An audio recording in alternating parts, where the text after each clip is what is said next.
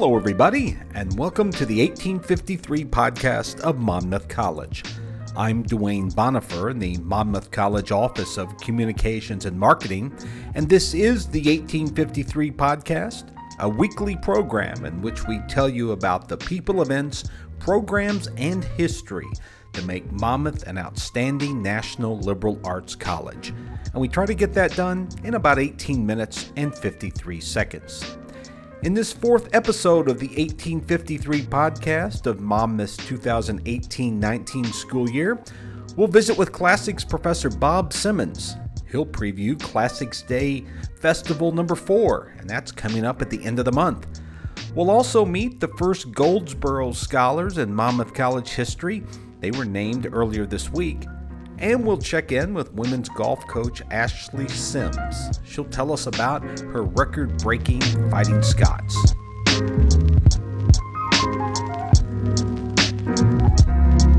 This is the Monmouth College 1853 podcast, and I'm Duane Bonifer in the Monmouth College Office of Communications and Marketing. It's the stretch run for the current exhibit in the Len G. Everett Gallery over in Hewes Library it's called Altered States Painting Myanmar in a Time of Transition. That exhibit features pieces from the collection of Ian Holliday of the University of Hong Kong, and it's on display through September 21. To read more about this great exhibit, check out the story in the news section of the Monmouth College website, and that address is monmouthcollege.edu/news. In case you missed the news, Monmouth continues its steady climb in the U.S. News and World Report's Best Colleges Guide. The guide's 2019 rankings came out on Monday, and Monmouth placed number 135 nationally among the publication's National Liberal Arts Colleges. That's 12 spots higher than last year's position and 32 places higher than where the college was on the list only three years ago. Fewer than 5% of schools in the National Liberal Arts College category moved more than 30 places in the last three years, so Monmouth is in very rare company and is doing very well. You can also read more about that on the Monmouth College website, and that address is monmouthcollege.edu.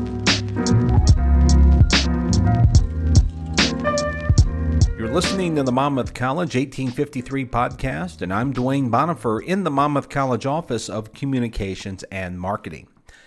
Because of some breaking news on campus earlier this week at Monmouth, we're going to hear about Introduction to the Liberal Arts from art professor Stephanie Baugh on next week's podcast. And that breaking news on campus that we had was when two Monmouth College freshmen were named the college's inaugural William J. and Beverly Goldsborough Scholars. It's Monmouth's most prestigious scholarship. The Goldsborough Scholars Program is a full tuition scholarship that recognizes outstanding students from the Chicagoland area who've consistently demonstrated academic excellence throughout their high school careers and who also embody the mission and values of Monmouth as evidenced by leadership, service, civic engagement, and co curricular commitments. The program was established earlier this year by anonymous donors to honor former Monmouth Board of Trustees Chair William J. Goldsborough and his wife Beverly. Mr. Goldsborough is a 1965 Monmouth College graduate.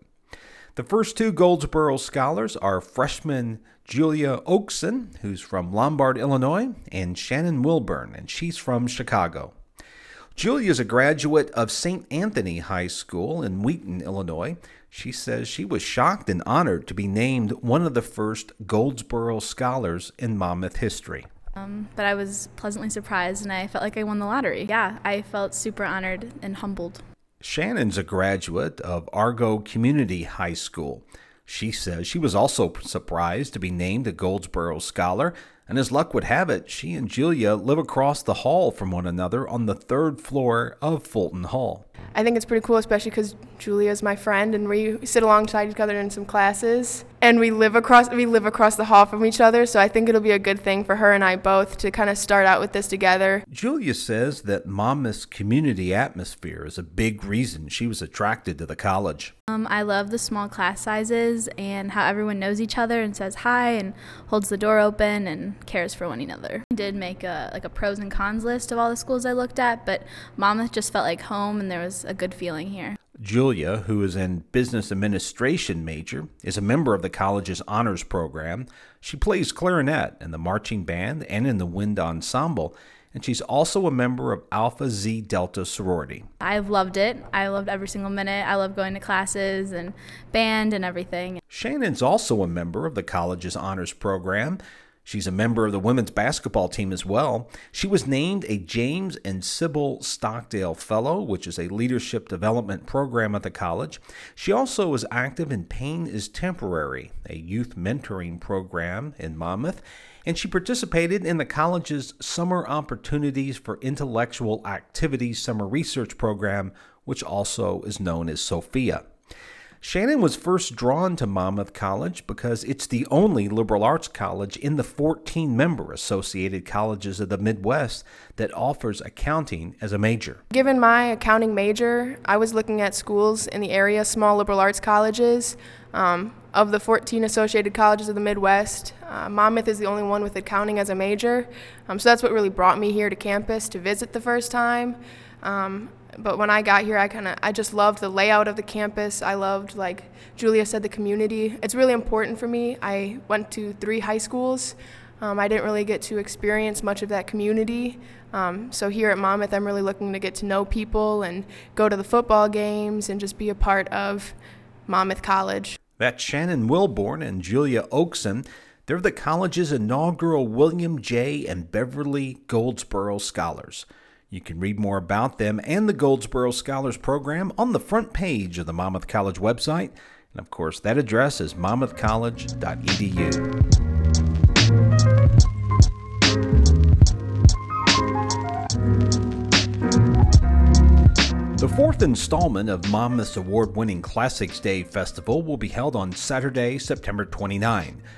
The event, which is free and open to the public, will be held from 1 to 4 in the afternoon on the Monmouth College campus quad.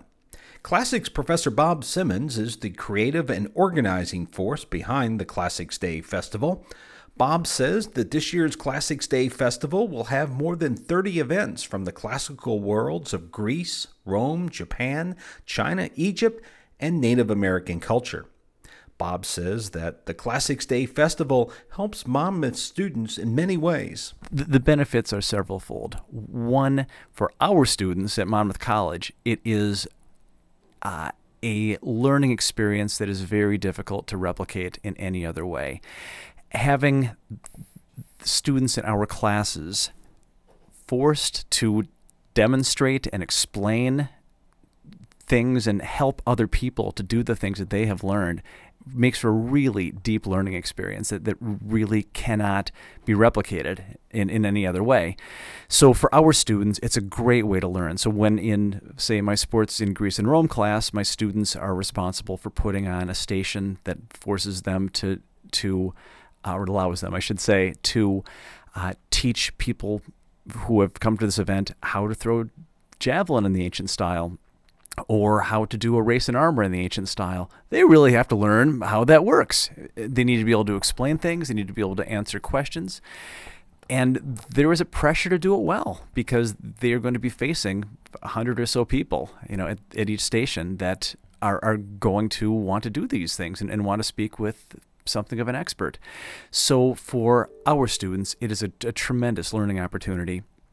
Um, it is also for the students in the Classics Day leadership class that I'm teaching a real leadership opportunity for these people to have the chance to to put together this event and take responsibility for certain aspects of it, take part in some of the publicity of it, to uh, communicate with people to get them to be where they're supposed to be, to contribute their ideas to the work of it all, uh, to get their hands dirty in making the sorts of things that, that need to be made in order to, to make this event work. For them, it is it's a, a real professional skill building opportunity. And for visitors to the Classics Day Festival, Bob says that the event is an opportunity to walk back in time. They may come out and have just an immersion into a, a time and places that they would not otherwise be able to be immersed in. So it's a great learning opportunity for students on our campus and for people from anywhere. So this is a chance for people to transport themselves into a, a time and places where they just can't do it anymore. Besides, what could be more exciting than watching a demonstration of how battles were waged in the ancient worlds? We will have soldiers representing uh, ancient Sparta, um, ancient Macedonia, um, ancient Rome, each with their particular sorts of equipment and their particular styles of, of battle. And so we will have some of our trained students who will be demonstrating it, and then people that we will invite in from the the assembled crowd to take part in this as well. And so we will explain to them how the different nations operated in battle typically, and we'll ask questions about what seem to be the strengths and weaknesses of the approach of each of the different nations based on their weaponry and their uh, techniques and their formations and then we'll match them up.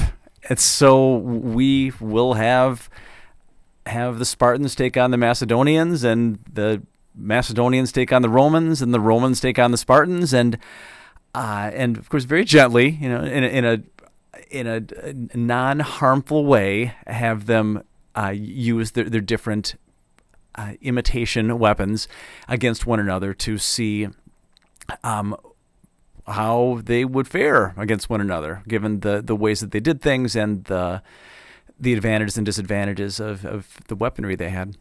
Thanks to some generous donors during last April's Scots Day of Giving, along with support from the Buchanan Center for the Arts, Midwest Bank, and Security Savings Bank, this year's Classics Day Festival will screen the film Percy Jackson and the Olympians, The Lightning Thief. That will be shown on Friday, September 20.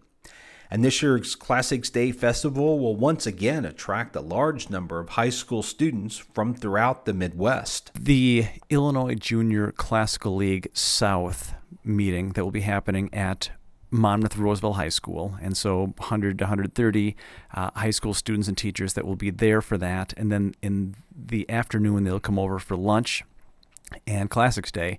And the last time around, we also got a, a, a number of schools from the Chicago area and um, elsewhere in the state to come to the event as well. And I've been in contact with a number of those schools and, and anticipate uh, quite a number of them being present as well. Monmouth's Classics Day Festival is one of two known Classics Days held at U.S. colleges and universities. The other one is held at the University of North Carolina, Greensboro, which Bob also started before moving out to the Midwest. As far as I know, the only ones who do something quite like this are UNC Greensboro and here. Uh, there are other places that call things they have Classics Day, and, and, and they certainly are very classical, but they uh, tend to be more focused on uh, scholars giving talks or perhaps students taking uh, tests or and being involved in uh, sort of quiz bowl situations. But this sort of immersion into all aspects of the classical world is something that I'm only aware of happening here and at UNC Greensboro. The fact that we're able to put on a production of this sort is a testament to the strength and vitality of the, the classics program here. We are taken seriously enough that we get lots of funding for this sort of a, an event. We have students who buy into it and have the talent to put on an event of this sort. We have faculty that are excited and qualified and have, have bought into doing this. So it is a, a reflection of the the strength of this program that we're able to do something just like this. That's Classics Professor Bob Simmons previewing Classics Day Festival number 4. Once again, the event, which is free and open to the public, will be held from 1 to 4 in the afternoon on Saturday, September 29 in the Monmouth College Campus Quad. For more information about the event, check out the news story about Classics Day Festival number 4 and that can be found at monmouthcollege.edu/news. Before we get into this week's athletics segment, a reminder of the multitude of ways in which you can follow Monmouth College throughout the social media spectrum. The college's main Facebook page is facebook.com slash Monmouth College. The college's main Twitter account is at Monmouth, and the college is on Instagram at Monmouth College. If you're on Snapchat, be sure to follow Monmouth on Snapchat at This Is Monmouth. And a sure way to hear some great songs to deal with the coming of fall, dial up Monmouth on Spotify. The Monmouth College women's golf team has broken and set a lot of records in this young season. At last weekend's Fighting Scots Invitational, the Fighting Scots carded a team record for their home course, Gibson Woods. Monmouth shot a 335 as a team on Sunday, which combined with Saturday's 346 gave them a team score of 681, the second lowest 36 hole score in program history, regardless of course. That placed the Scots third as a team. That performance followed what was then the best scoring weekend in the history of Monmouth women's golf at the 36 hole Augustana Highland Classic. At that meet, Monmouth had a combined 10 team and individual records as the Scots finished a solid third in what was a very strong field. The season opened back on August 25 when sophomore Mamie Armbrosch won the Carl Sandburg Invitational at Lake Bracken Country Club with a career low 82. As a team, Monmouth tied Augustana College for first with a 326. The next day at Gibson Woods Golf Course in the Monmouth College Triangular, the women's golf team finished second to Augustana's 326. Monmouth women's golf coach Ashley Sims said that she was especially proud of the way her team prepared for last weekend's meet after not having a lot of time on the course because of the weather. Um, we're really pleased with how we did, especially coming in, not having a full week of practice. So um, was very pleased with our, our mental approach, um, and then you know actually just getting out on the golf course and having to take a feel for how those first couple of holes went and um, kind of just make adjustments on the fly. I thought we did really well. Ashley says that chemistry, attitude, and hard work are some of the reasons that the Monmouth women's golf team is off to such a strong start you know, a great team and they're doing really well. So it's been a lot of fun to watch them. Um, it's been a lot of fun to watch them adjust and continue to get better. So it's been an exciting year and hoping to keep it going. So coming in, definitely saw the potential there, um, but then there's definitely some of those things that you don't know how quickly they're going to come together, but have been very pleased. Um, you can see, you know, that a lot of them have been putting in a lot of work over the summer and are very prepared, um, which has played a huge part uh, in this um, hot start that we have going. Ashley also says that this year's team has done a good job balancing individual and team play. You really want to do well as a individual out there, but you are also contributing to that team score. Um, so we really want and really push the the team aspect, uh, you know, on and off the course. This season might have started with a lot of individual and team records, but Ashley says that staying focused on the present is critical to being successful over the long run. Yeah, I don't think necessarily our approach here is looking at our our best scores and our best individual um, scores for the day. Um, that's that's great, and I'm very happy to see how well we are doing. But at the end of the day, we're really just trying to get better um, every single day, trying to make those adjustments, especially you know per individual that we're having uh, and trying to make everyone as comfortable as possible and then also making sure that we're we're helping them um, improve. Uh, so just trying to you know make a little bit of movement uh, every day and um, not just you know get complacent. That's monmouth women's golf coach ashley sims you can follow Monmouth Women's Golf on Twitter at Scotts W Golf, and you can follow Monmouth College Athletics on Twitter at MC Fighting Scots. Of course, be sure to point your browser to monmouthscots.com. That's your official home on the World Wide Web for all things Fighting Scots related.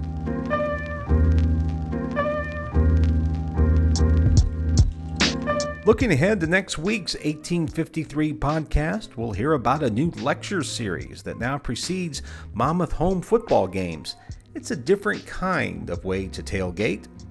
And we'll chat with art professor Stephanie Baugh about Monmouth's introduction to the liberal arts class that all Monmouth freshmen experience.